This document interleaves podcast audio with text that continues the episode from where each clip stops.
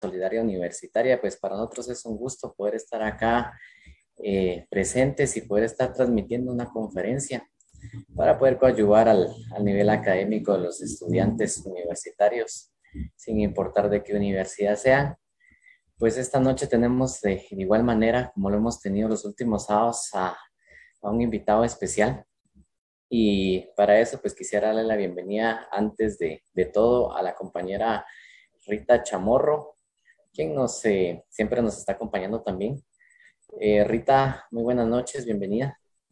Eh, hola Maru, buenas noches, muchas gracias y sean todos bienvenidos a, a, un webinar más del voluntariado. Gracias Rita, pues em, vamos a tener una conferencia y pues quería dejarte el uso de la palabra para que puedas presentar a nuestro invitado de esta noche y ya dejarlo a él en, en el uso de la, de la palabra y de la, de la cámara. Eh, adelante, Rita. Gracias, Amaro. Eh, buenas noches, compañeros. Y a cada uno de los que ya nos están visualizando, es para mí un gusto poder presentarles al licenciado Edwin Danilo Mazariegos Can.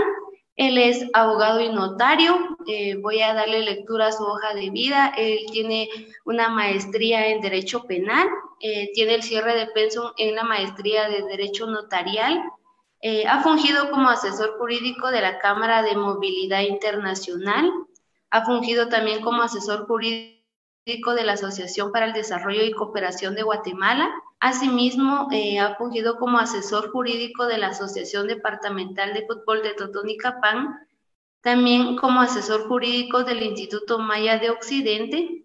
Es asesor de distintas cooperativas, asociaciones y ONGs y actualmente es presidente de la Asociación Departamental de Abogados y Notarios de la ciudad de Totonicapán. Licenciado Edwin Danilo, muchas gracias por estarnos acompañando en estas noches. Para nosotros un gusto que usted nos pueda desarrollar un tema muy importante dentro de la rama del derecho notarial, como lo es el instrumento público. Sea, usted bienvenido, el espacio es para usted y muchas gracias. Muy buenas noches. Es para mí un gusto, ¿verdad?, estar por acá. Desde que se me hace la invitación por parte de ASU, pues no dudamos nosotros en tomarla. Nuevamente, pues bienvenidos. En este momento, pues vamos a compartirles pantalla de unas diapositivas que tengo por acá.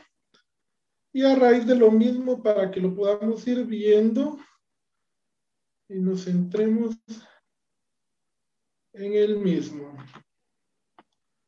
Ajá. Para que veamos, vamos a tomar toda la pantalla para que no haya ningún problema.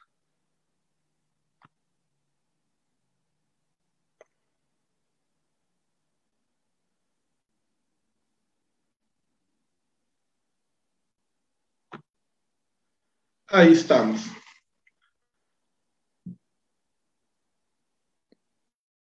Ahí estamos. Es para mí nuevamente, como les manifestaba, un gusto estar compartiendo con ustedes en esta oportunidad un tema muy relevante como lo es el instrumento público. Para nosotros, eh, como se nos manifestaba, el instrumento público, eh, vamos a empezar a desarrollarlo platicando un poquito sobre la etimología del mismo. El instrumento público, tal como lo hemos eh, visto, se establece que de latín eh, instruere, que viene de instruir, en sentido general, pues se conoce como una escritura y un documento. Partiendo de su etimología, el instruir como sinónimo de enseñar, de aleccionar, de adoctrinar e informar para que aporte un sentido muy poco. Sin embargo, en sentido general se refiere a la escritura o al documento en sí. Es importante eh, manifestar de que el tecnicismo jurídico dentro de la palabra del instrumento, pues ha venido, tal como lo hemos manifestado, en una decadencia en casi toda la parte de Hispanoamérica. Esto ha sido a raíz de que ha sido sustituido lo que es esta palabra por el documento ya que a raíz de esto tiene otras excepciones muy importantes, lo cual al instrumento público lo viene a ser un medio. ¿Por qué decimos que es un medio? porque traslada y transporta directamente lo relacionado al poder constituir la relación dentro de una palabra y otra. Es por eso que eh, se ha utilizado, ¿verdad?, como una labranza o como un instrumento para poder denominarlo. Es importante que manifestemos, ¿verdad?, que en Guatemala seguimos utilizando con mucha comodidad el instrumento público. ¿Por qué decimos que lo seguimos utilizando? Bueno, es importante manifestar en este espacio de que durante la época en que se viene trabajando directamente la derivación de la palabra como documento, se llegó a establecer incluso en, en Europa, que es la madre de casi todas las lenguas, diferentes excepciones a la misma. Incluso lo que era el húngaro, existía una palabra proveniente de que era decus, que se empleaba directamente por esferas religiosas y que denotaba el gesto, ¿verdad? Extendidos en diferentes medios para que se pudiera relacionar directamente ese vocablo. Ahora bien, este vocablo al cual nos estamos refiriendo era el documento. ¿Y por qué se decía documento? Porque era el documento. Documento que viene a ser ahora lo que nosotros conocemos, ¿verdad? En nuestro medio como instrumento público. Sin embargo, se ha dado esas mismas denominaciones, va y ha tendido bastante a, a equivocarse en ese sentido. Es importante manifestar que a partir de ello es de que se refiere las excepciones primarias en ambos, como documentos, como instrumento, teniendo un origen directamente de doctrina y de docente. Por eso es de que se le da el significado de enseñanza, ¿verdad? Desde ese punto de vista etimológicamente hablando. Vamos a trabajar la definición de instrumento público. Vamos a, a partir, ¿verdad? Manifestando que el documento público, ya como lo manifestaba, es el autorizado por notario, producido por probar hechos, solemnizar o dar forma a actos o negocios jurídicos y asegurar la eficacia de sus efectos jurídicos. Es importante manifestar también, ¿verdad? que es el escrito con el que se justifica o se prueba un hecho o un derecho. En este sentido jurídico es todo lo que sirve para instruir una causa o la que conduce a la averiguación de la verdad. Es importante manifestar, compañeros, de que dentro de muchas definiciones, un autor que llama mucho la atención, como lo es Cabanelas, en una de sus obras muy importantes dentro del derecho notarial, se da una acepción directamente referida al mismo, en el cual se establece que directamente el significado al momento de darlo como instrumento público, lo establece como lo manifestaba anteriormente en su etimología, que es instrumento, que significa escritura, papel o documento con el que se justifica dicho medio. Sin embargo, hay que tener muy presente que el emprendimiento entre escritura y prueba a cualquier negocio realizado se debe de sostener directamente por medios probatorios que puedan llegar a darse esta causa de averiguación. Por eso es que lo manifestaba dentro de una de las definiciones, ¿verdad? Porque directamente ya se empieza a establecer en sí eh, una causa instruida para un futuro. Si esto, bueno, tuviera directamente un, un problema, ¿verdad? O llegara esto a un juicio, a un proceso. Directamente el instrumento público se establece que es todo documento autorizado por notario a requerimiento de la parte interesada, en el cual se hacen constar declaraciones que tienen validez entre los participantes y entre terceros, el cual por intervención de notarios se tiene como ciertos y sirven de prueba en un juicio y fuera de él. Directamente lo que les manifestaba, ¿verdad? Es por eso que se establecen que hay algunas diferenciaciones en lo que es escritura pública y documento público, que es lo que nosotros regularmente eh, tenemos como sinónimo, sobre todo en el derecho notarial guatemalteco. Se establece que vamos a denominar dentro de estas mismas definiciones como documento público el que está otorgado o autorizado por las solemnidades requeridas por la ley, ya sea que por un notario, por un escribano, por un secretario judicial o incluso por un eh, funcionario público, porque se puede dar, ¿verdad? Siempre y cuando esté competente para poder estar en funciones y poder emitir dicho documento. Ahora bien, es importante manifestar que dentro de nuestro sistema, a lo que nosotros denominamos directamente como instrumento público solo lo podrá tener el profesional conocido como notario. ¿Por qué? Porque es un funcionario que tiene fe pública, que viene y crea y es el único autorizado para poder emitir lo que conocemos como instrumento público.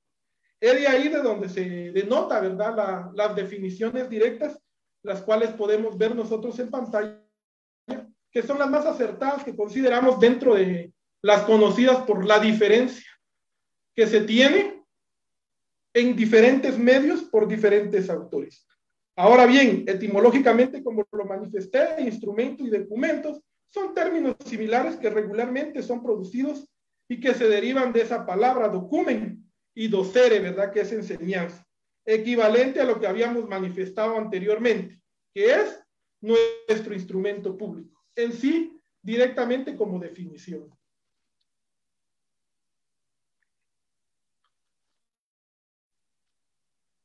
Es importante manifestar eh, que dentro del instrumento público vamos a encontrar fines, ¿verdad? Dentro de estos, pues tenemos eh, diferentes fines constituidos eh, por diferentes autores, ¿verdad? De esta rama de, del derecho. Carlos Emérito González afirma que la gran finalidad es servir de prueba constituida. Desde el momento que la constituimos y la creamos, ya es una prueba constituida y que puede tener efecto legal en un momento dado y para dar forma legal. Definitivamente es creado por un profesional del derecho. Al momento de que decimos nosotros que es creado por un, eh, perdón, un profesional del derecho, estamos dando nosotros de una vez de que se tienen todas las solemnidades, tanto legales como investiduras para poderlo crear. Y no digamos que da una eficacia al negocio jurídico. Eficacia porque lo vamos a tratar nosotros de acoplarlo al sistema y a lo que necesiten las partes directamente al momento de crearlo.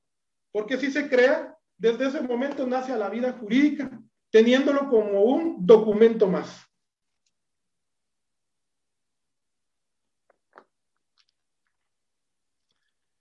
Según los fines conocidos por José María Porcioles, desde el punto de vista doctrinario, pues él lo manifiesta con cuatro. Dentro de estas, la presunción de verdad. ¿Por qué presunción de verdad? va a estar visualizado, va a tener la fortaleza y valor legal de que todo aquel instrumento público creado y que tiene todas las solemnidades legales, desde el momento de su creación se crea verdad. Verdad en el sentido que el documento no puede negársele, sino que se haya sido emitido directamente por una resolución judicial que se le haya redarguido de nulidad o falsedad. Entonces, definitivamente los fines dentro de esta es la presunción de verdad y que debe de tener ese mismo peso dentro de un proceso legal o dentro de la sociedad o de las partes. La eficacia constitutiva. Es importante manifestar que desde que se tiene la eficacia constitutiva, va a tener todos los elementos necesarios para constituir en un solo acto cada una de las voluntades, cada uno de los hechos y cada una de las circunstancias que las partes vayan queriendo, sobre todo al momento de constituir dicho documento, que en este caso ya lo manifestamos, en nuestro medio legal guatemalteco se tiene como documento público, ¿verdad? Pero es el instrumento público considerado idóneo en la eficacia constituida por de las partes. Fuerza ejecutiva. Dentro de esto es lo que manifestábamos anteriormente. Cuando nosotros manifestamos que tiene una fuerza ejecutiva, es lo que considerábamos nosotros dentro de una definición que ya está constituido directamente para tener una eficacia en un juicio. Se está adelantando a las causas, se está adelantando a los hechos y el instrumento público puede ser utilizado desde un momento dado cuando se necesite directamente en un proceso. Prueba preconstituida es la que nosotros le denominamos. Es ahí donde viene el otro fin considerado por eh, José María porciones, ¿verdad? Que es directamente la prueba. ¿Por qué prueba? Porque con ello se va a demostrar la presunción de verdad, la eficacia constitutiva y la fuerza ejecutiva que se tuvo al momento de crear el instrumento público.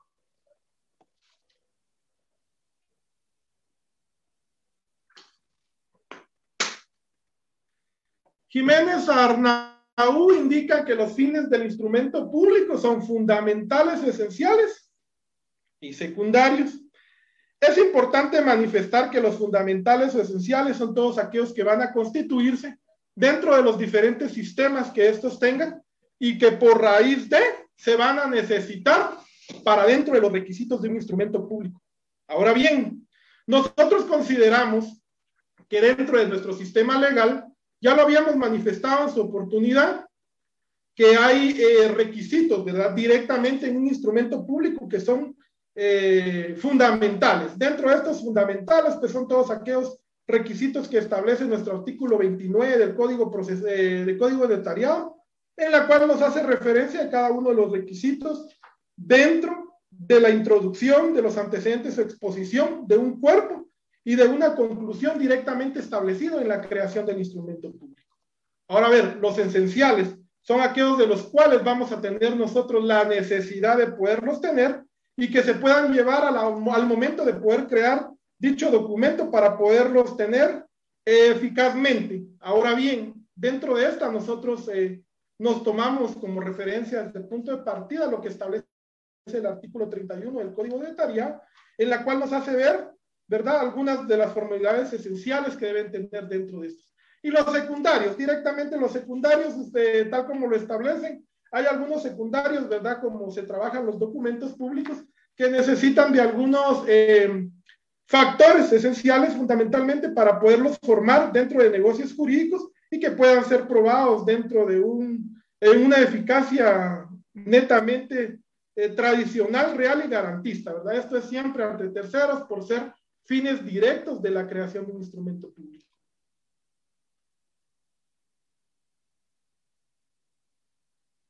Características. establecemos eh, directamente que dentro de las características se le ha denominado que es el conjunto de circunstancias o rasgos con que una de las cosas se da a conocer distinguiéndose de las demás. En este caso, es importante mencionar que el instrumento público posee varios que la individualizan muy significativamente, entre los cuales tomamos eh, las, los caracteres, ¿verdad? las características de Carlos Emetrio González, que menciona los siguientes. La fecha cierta, la garantía, la credibilidad, la firmeza, la inapelabilidad, la irrevocabilidad, la ejecutoriedad y la seguridad. Ahora bien, es importante que vayamos viendo cada uno de estas, ¿verdad? Empecemos con lo que es la fecha cierta.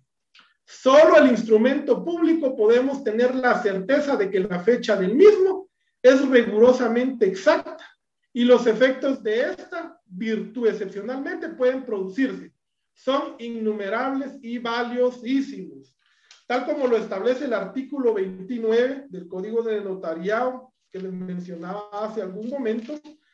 Nos vamos directamente al numeral 1 del mismo cuerpo, en el cual establece que el número de orden, lugar, día, mes y año de su otorgamiento, exactamente la fecha cierta en el momento de la creación del instrumento público.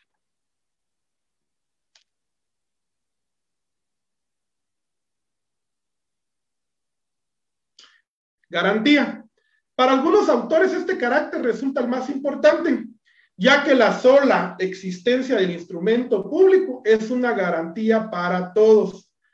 El notario garantiza que el acto jurídico celebrado es válido y que debe de cumplirse. Es importante mencionar que el instrumento autorizado por notario tiene garantía. Desde ahí nace lo que les mencionaba hace algún momento, lo de la fe pública. Esto lo podemos encontrar nosotros en el artículo único del Código de Notariado, donde claramente nos establece que el notario tiene fe pública para hacer constar y autorizar actos y contratos en que intervenga por disposición de ley o a requerimiento de parte. El notario siempre va a tener estas solemnidades. Ahora bien, hablemos sobre el documento autorizado porque produce en fe pública y hace en plena fe. Ahora bien, cuando hacen plena prueba dentro de estas, pues tal como lo manifiesta, podemos verlo relacionado en el Código Procesal Civil y Mercantil, directamente en el artículo 186, donde nos habla de la autenticidad de los documentos y claramente se establece que producen plena fe y hacen plena prueba todos aquellos documentos autorizados por notario. Claro que están las solemnidades que les manifestaba sobre el documento público, ¿verdad? De todos aquellos creados por funcionarios públicos y que se tengan directamente las solemnidades para tener una plena fe al momento de su ejercicio o de su ejecución, directamente hablando del documento público en sí, no tanto así como del, eh, del instrumento público, ¿verdad? Que ya como lo manifestamos es el creado por el profesional notario.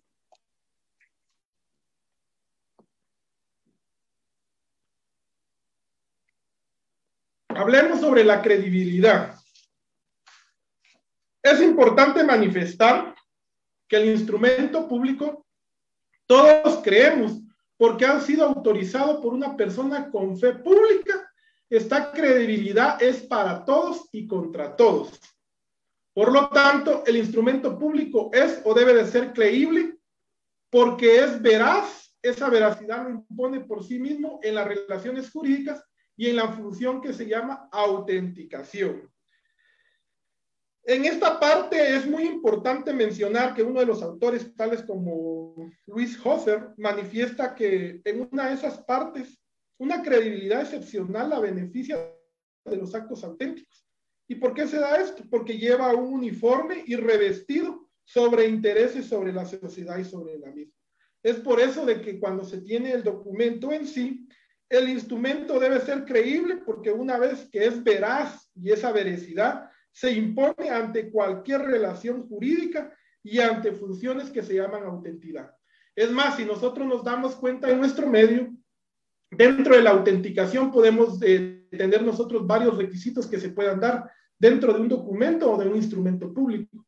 En este caso, la autenticidad, la credibilidad al momento de crear eh, un instrumento público se le da directamente por hojas de protocolo, ¿verdad? Claramente establecidas. De parte de ello es que se le da una credibilidad al momento de crearlas.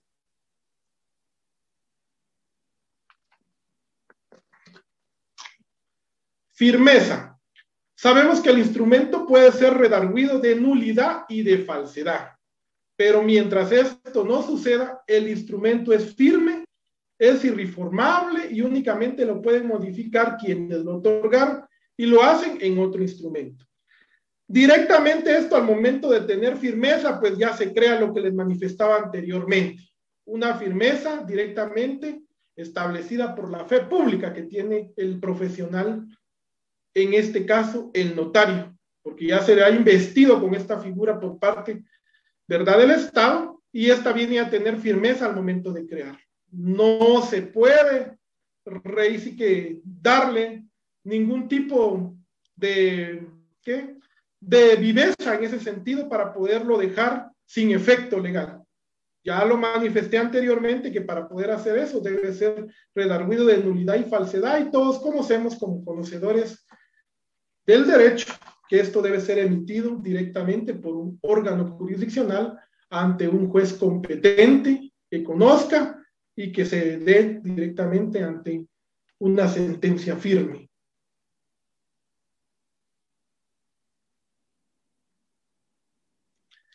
Inapelabilidad. Las sentencias pueden ser apeladas, los instrumentos públicos no, porque no existe un superior jerárquico del notario a quien podamos apelar. El contenido de una escritura únicamente puede acatar la nulidad y falsedad. Es importante manifestar, compañeros, que al momento de darle vida jurídica a un instrumento público, este no puede apelarse, porque tal como lo hemos manifestado, no tiene mayor jerárquico, nadie conoce. La única manera de poder dejar sin efecto una escritura pública, tal como lo manifestamos anteriormente, es por los mismos otorgantes o emitido directamente, ¿verdad? por nulidad o falsedad. Directamente así, no hay un órgano superior que pueda dejar sin efecto lo que un notario profesional ha creado directamente por voluntad de las partes.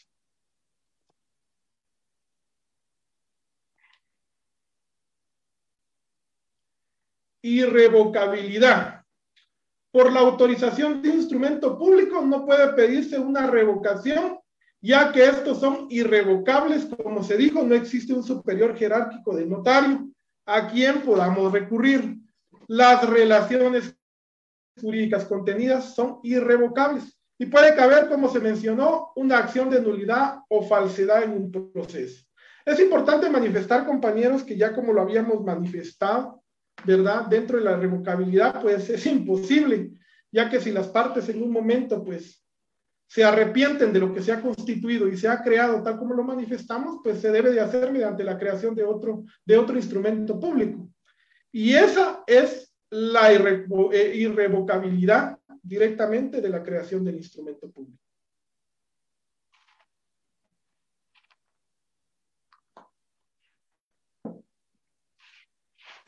Ejecutoriedad.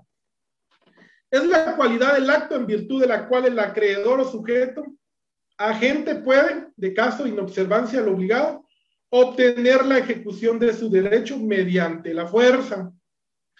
Es importante manifestar que en Guatemala el Código Procesal Civil y Mercantil le confiere la calidad de título ejecutivo a los testimonios de las escrituras públicas, el fundamento, tal como lo podemos ver, lo encontramos en el artículo 332, numeral 1, en la cual directamente nos establece nosotros lo relacionado a la ejecutoriedad de la cual estamos hablando, ya que directamente dentro de la procedencia del juicio ejecutivo se establece en ese numeral 1 que los testimonios de las escrituras públicas proceden en juicio ejecutivo cuando se promueve con alguno de esos títulos. Y ese título al cual nos mencionamos, pues es directamente la escritura pública. Bueno, más que todo el testimonio, ¿verdad? Que es lo que nos interesa en esto.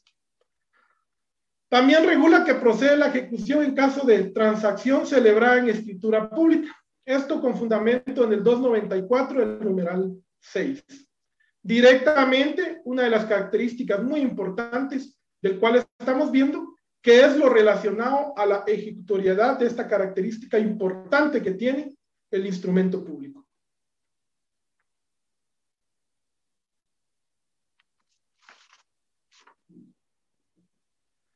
Seguridad. Este carácter se fundamenta en el protocolo, ya que la escritura pública pueda quedar ¿verdad? en el mismo y se pueden obtener distintas copias o testimonios. Como fueran necesarios, no se corre riesgo de pérdida, quedando protegidos los interesados por todo el tiempo, aún después del fallecimiento del notario. Esta seguridad, compañeros, es muy importante, ya que tal como lo establecemos directamente en nuestro código de notariado, establece incluso los procedimientos de reposición de pérdida al momento de perderse un instrumento público. Esta seguridad garantiza siempre de que aunque las partes, tal como lo hemos manifestado, lo pierdan, lo deterioren o lo destruyan, siempre va a tenerse el original, lo que nosotros conocemos directamente en el notariado, ¿verdad? Que es la escritura matriz es importante manifestar que también se manda o se envía por disposición legal al Archivo General de Protocolos las copias fieles y exactas de cada una de esas escrituras autorizadas por notario y con ello también los intereses de los otorgantes quedan suficientemente protegidas. Directamente son un espacio más para darle seguridad a ese instrumento público. Valor del instrumento público. El instrumento público tiene valor formal y valor probatorio. Ahora bien, veamos desde el punto de vista del valor formal, cuando se refiere a su forma externa o el cumplimiento de todas las formalidades esenciales y no esenciales que el código regula. Ahora bien, es importante que nos detengamos acá porque esto es directamente el instrumento público que cataloga nuestro código de notaría. Partamos de lo que establece directamente sobre el valor formal. ¿Cuáles van a ser estos? Los esenciales y los no esenciales. Veamos el artículo 29 del Código Notariado y recordemos que claramente ahí nos establecen que los instrumentos públicos deben de contener diferentes requisitos y formalidades. Es por ello que siempre hemos manifestado que desde el inciso 1 al 5, directamente de esos instrumentos y requisitos que establece nuestro código de notariado, es la parte introductoria de este instrumento público. lo que conocemos directamente en la doctrina como encabezamiento y comparecencia, ¿verdad? Porque ahí se da este juego de, de, de formalidades esenciales. Del inciso 6 directamente al 10, pues partimos nosotros sobre antecedentes o exposiciones, la parte del cuerpo y las estipulaciones directamente de la creación de este instrumento público. Y directamente del 11 al 12, ¿verdad? Que es la parte de la conclusión que conoce la doctrina. En esta pues encontramos la parte de cierre, de advertencia, de otorgamiento y de autorización. Con esas partes se va terminando lo que es las formalidades esenciales. Ahora bien, las no esenciales, estas como lo manifesté anteriormente, reguladas en el artículo 31, pues se van a dar directamente cuando se crean estas eh, formalidades. Dentro de estas tenemos el lugar y fecha de otorgamiento, el nombre y apellido o apellido de los otorgantes, la razón de haber tenido a la vista los documentos que acrediten la representación legal suficiente de quienes comparezcan a nombre de otro, la intervención de intérprete, cuando el otorgante ignore el español, la relación del acto o contrato con sus modalidades y las firmas de los que intervienen en el acto o contrato o la impresión digital en su caso. Dentro de estas es lo que conocemos nosotros directamente como formalidades esenciales. Hablemos sobre el valor probatorio. En cuanto al negocio que contiene internamente el instrumento, ambos deben complementarse ya que no sería correcto que en un caso determinado la forma fuera buena y el fondo estuviera viciado. O por el contrario, la forma no fuera buena por no haberse cumplido los requisitos o formalidades esenciales del instrumento y el negocio o el fondo del asunto fuera ilícito. Es importante, compañeros, establecer que dentro del valor probatorio en cuanto al negocio, el instrumento público debe de tener cada uno de estos elementos sumamente importantes para poder tener no solo una buena forma, sino un buen fondo. Porque desde el momento que creamos nosotros en el fondo o en la forma, dicho instrumento público puede ser viciado. Y volvemos otra vez a caer, que un instrumento público el cual carezca de requisitos esenciales o formalidades eh, no esenciales, pues tiene ese efecto de poder sido redarguido de nulidad o de falsedad, cuando en el caso también se haya puesto la creación de un instrumento público sin las formalidades legales, ¿verdad? De una investidura tal como lo es el notario en sí. Siguiendo con lo mismo directamente, ahora del instrumento público, pues vamos a, a platicar sobre las clases es importante manifestar que existen eh, dos clasificaciones, ¿verdad? Según directamente los autores y la disposición legal. Dentro de esta, la primera clasificación la tenemos como principales y secundarios y la segunda dentro del protocolo y fuera del protocolo. Veamos primero las principales y secundarios. Es importante ver esta división y que fue presentada originalmente por el autor Carlos Emérito González. Directamente al momento de darse estas divisiones, él establece que los principales son los que van o se redactan en el protocolo como condición esencial de validez. Ahora bien, es importante, compañeros, manifestar que acá en Guatemala a manera de verbigracia, la escritura pública es una de las condiciones esenciales que se quiere para que tenga las formalidades legales. Ahora bien, los secundarios, los que van fuera del protocolo. Por ejemplo, el acta notarial, que si bien es cierto es creado por un notario, pues este también tiene sus diferentes formalidades para poder ser documento público, no instrumento público, sino documento público.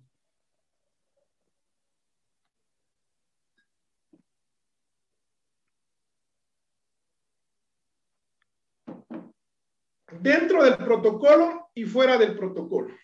Es importante manifestar que en Guatemala, entre los documentos que se redactan necesariamente en papel especial de protocolo, tenemos la escritura pública, el acta de protocolización y la razón de legalización. Es importante manifestar que esta razón de legalización directamente en la práctica, pues muchos colegas notarios directamente toman razón de legalización, ¿verdad? Sobre todo al momento de crearlas, porque simplemente se lleva eh, en la práctica al interesado, ¿verdad? Dicha acta de legalización, más no esa toma de razón de legalización que debería, por principio legal y ordenamiento legal, estar directamente contenido dentro del protocolo.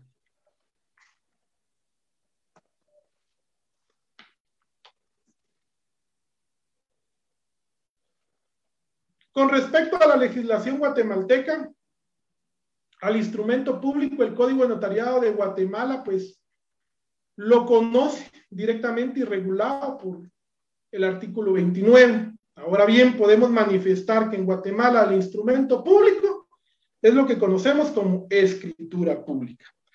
Si bien es cierto, hay formalidades para las actas notariales, para las actas de protocolización, las actas de legalización, las razones de legalización. También es importante manifestar que el código de notaría trae regulados en sí títulos separados para cada una de estas y con sus propias formalidades. Trae muy bien establecidos los requisitos y formalidades para un instrumento público que es la escritura pública, así como también para la realización de actas notariales, así como también para las actas de legalización y documentos que se puedan crear y que toman un valor de documento público, más no así de escritura pública. Por lo tanto, nuestro código reconoce plenamente a la escritura como el instrumento público, mientras que la doctrina pues va un poquito más allá, compañeros, ya que también de ello es que es importante manifestar que es por eso que exigen los requisitos esenciales. Dentro de estos, pues los que les había manifestado regularmente. Es importante manifestar también, compañeros, que por otro lado, el artículo 15, numeral cuarto, establece lo que debe de contener el índice en columnas separables y establece que el objeto del instrumento, óigase bien, el objeto del instrumento. Aquí desde ya ya le da nombre de instrumento público a la escritura pública. Por eso se refiere directamente a ello. También habla sobre el acta de protocolización y razones de legalización que se deben de redactar directamente en el protocolo. Es ahí donde se incluye directamente el índice en sí. Es importante manifestar que en Guatemala pues tenemos no muy clara esa doctrina, ya que el mismo código de notariado regula formalidades de instrumentos públicos y hace listar las formalidades que debe contener tanto la escritura pública como el instrumento público de disposición legal para la aplicación directamente dado. Es por ello que es importante mencionar que en nuestro medio y en nuestra legislación guatemalteca, nuestro código reconoce plenamente a la escritura como el instrumento público, mientras que la doctrina es mucho más amplia al incluir actas de protocolización y tal como la manifesté, razones de legalización, compañeros.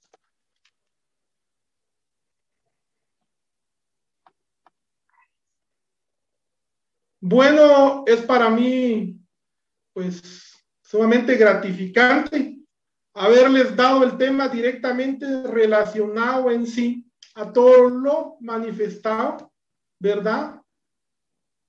E importante, sobre todo por lo que es en sí el instrumento público en Guatemala, como sus características y todo aquello relacionado a sus formalidades esenciales y en lo que la doctrina asemeja directamente, ¿verdad? Nuestro código de notariado y que en sí pues trae directamente cada uno de las esencias directas que se puedan dar al momento de crear este instrumento público. Para mí ha sido un gusto el tiempo que se me ha compartido directamente aquí por los jóvenes del voluntariado Azul, ¿verdad? Y haberles tocado el tema de la creación y en sí el instrumento público directamente reconocido y establecido en nuestro código de notariado y el cual es muy utilizado directamente en la profesión, ¿verdad? Eh, no sé si tengan ahí algún, alguna pregunta o algún interrogante que hacer, que es el momento para podérselas brindar. Gracias, Milik. Muy, muy agradecidos ya de antemano por esa, esa conferencia. Vamos a continuar para algunas preguntas que hay ahí en el, en el chat del, del voluntariado. Nos pregunta el compañero Miranda Gómez. Buenas noches. Una pregunta. ¿La ausencia del estado seglar del notario autorizante es causa de nulidad del negocio jurídico? Eso en relación al artículo 2 que menciona el Código Notariado, pero hoy por hoy, Lick, ¿cómo lo, ve el notario? Pues mire, compañero, directamente hoy por hoy, directamente al establecido o sentido seglar, eh, no, no es causa de, de buscar la nulidad compañera, recordemos que las, los requisitos esenciales los establece directamente el código, ¿va? En sus artículos 29 y 31, directamente al momento de crear un documento, un instrumento público reconocido directamente por nuestra ley. Gracias, Lick. Pregunta el compañero eh, Gesam, ¿cuál es la diferencia entre instrumento público y documento público? Bueno, tal como lo manifesté, directamente nuestra doctrina los tiene como similares, como sinónimos, pero si nos vamos directamente a lo legal, la diferencia entre instrumento público va a ser porque va a ser creado en hojas de protocolo, ¿verdad? Y que tiene reconocido directamente la escritura pública como instrumento público. Ahora bien, documento público va a ser aquel creado por un escribano, por un secretario judicial por un funcionario público incluso, siempre y cuando estén las formalidades legales al momento de poderse dar y poderse extender dicho documento. Esas son las dos diferencias que tiene. Ah, bueno, aquí hay un compañero, eh, Marcos García, él pregunta que qué sucede cuando en el instrumento público hay dolo. Directamente que en el momento de que se crea un documento con dolo, pues ya no solo estaríamos buscando nosotros la instancia civil, ¿verdad? Sino que conocedores del derecho, pues establece un momento que cuando conoce el juez en un procedimiento de nulidad o falsedad, pues está obligado a certificarlo conduciente al Ministerio Público, ¿verdad? Y porque ya existe un dolo al momento de realizarlo. Y en esto, pues ya tipificamos figuras directamente reconocidas por nuestro Código Penal, ¿verdad? Ya existe la acción penal para ello. Eh, pregunta nuevamente el compañero Gesan, ¿por qué causas puede ser nulo el instrumento público? Bueno, al momento, el instrumento público puede ser nulo al momento de no cumplir los requisitos. Esto lo podemos encontrar directamente en el artículo 29, como lo manifesté. El que no esté en la firma de las personas, el que no tenga la fecha, son todos aquellos requisitos esenciales, ¿verdad? También se busca su nulidad cuando no hay consentimiento, ¿verdad? cuando no sean expresos, cuando falte uno de los requisitos esenciales. Directamente desde ese momento, el instrumento público puede ser en alguna nulidad.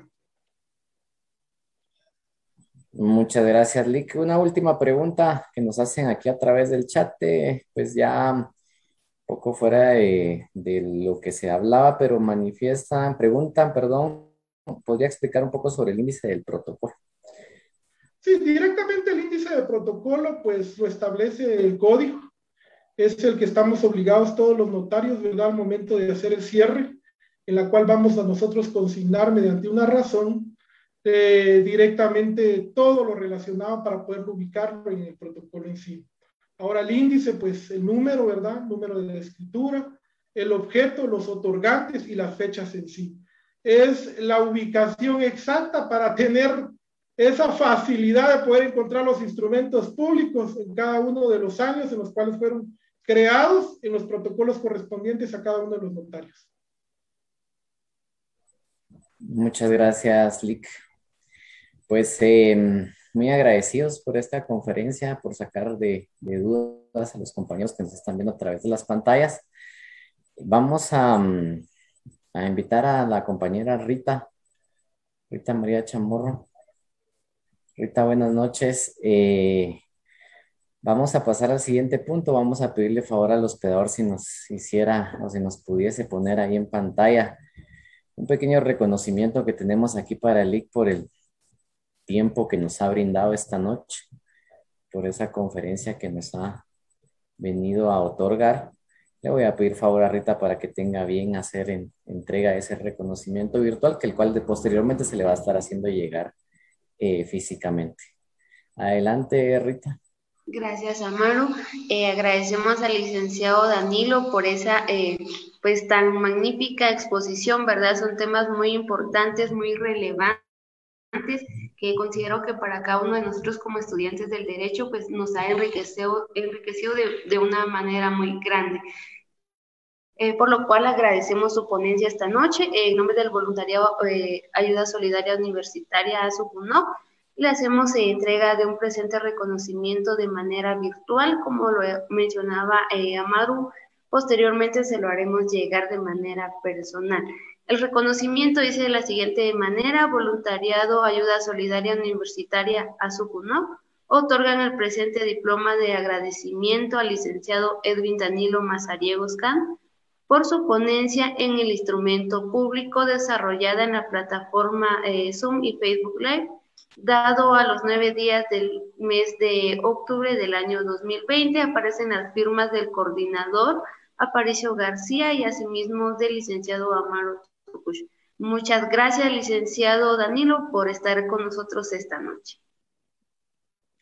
Muchas gracias, el gusto ha sido mío. Estamos siempre a la orden ahí con los jóvenes, ¿verdad? Voluntariado. Licenciado Amaru, mucho gusto haberlo saludado que me alegra verlo bien. Esperamos, ahí sí que, como siempre lo digo, ir a enseñar a todos, sigamos cuidándonos. Ya ven que el tiempo ahora está difícil y estamos acá en Totonicapán para brindarle siempre el apoyo. De igual manera, Rita, ha sido un gusto saludarla. Cuídense mucho y también para todos los compañeros pues, que en este momento tuvieron el gusto de compartir con nosotros. Muchas gracias y pasen una feliz noche. Muchas gracias, Lica. Antes de que se despida, pues igual también agradecerle por, a nombre del voluntariado ASO pues este apoyo. Esperamos contar a un futuro con su, eh, con otras conferencias que nos pueda impartir, pues y también estamos a la orden por acá. Y por último, por ahí eh, hubieron otras preguntas ya que ingresaron de último en nuestro chat. Si en algún momento fuese posible, Lee, que entrara a nuestro portal y poderle contestar a los compañeros, se lo agradeceríamos mucho y para que ellos puedan estar tranquilos y claros. Rita, ¿algunas palabras de despedida?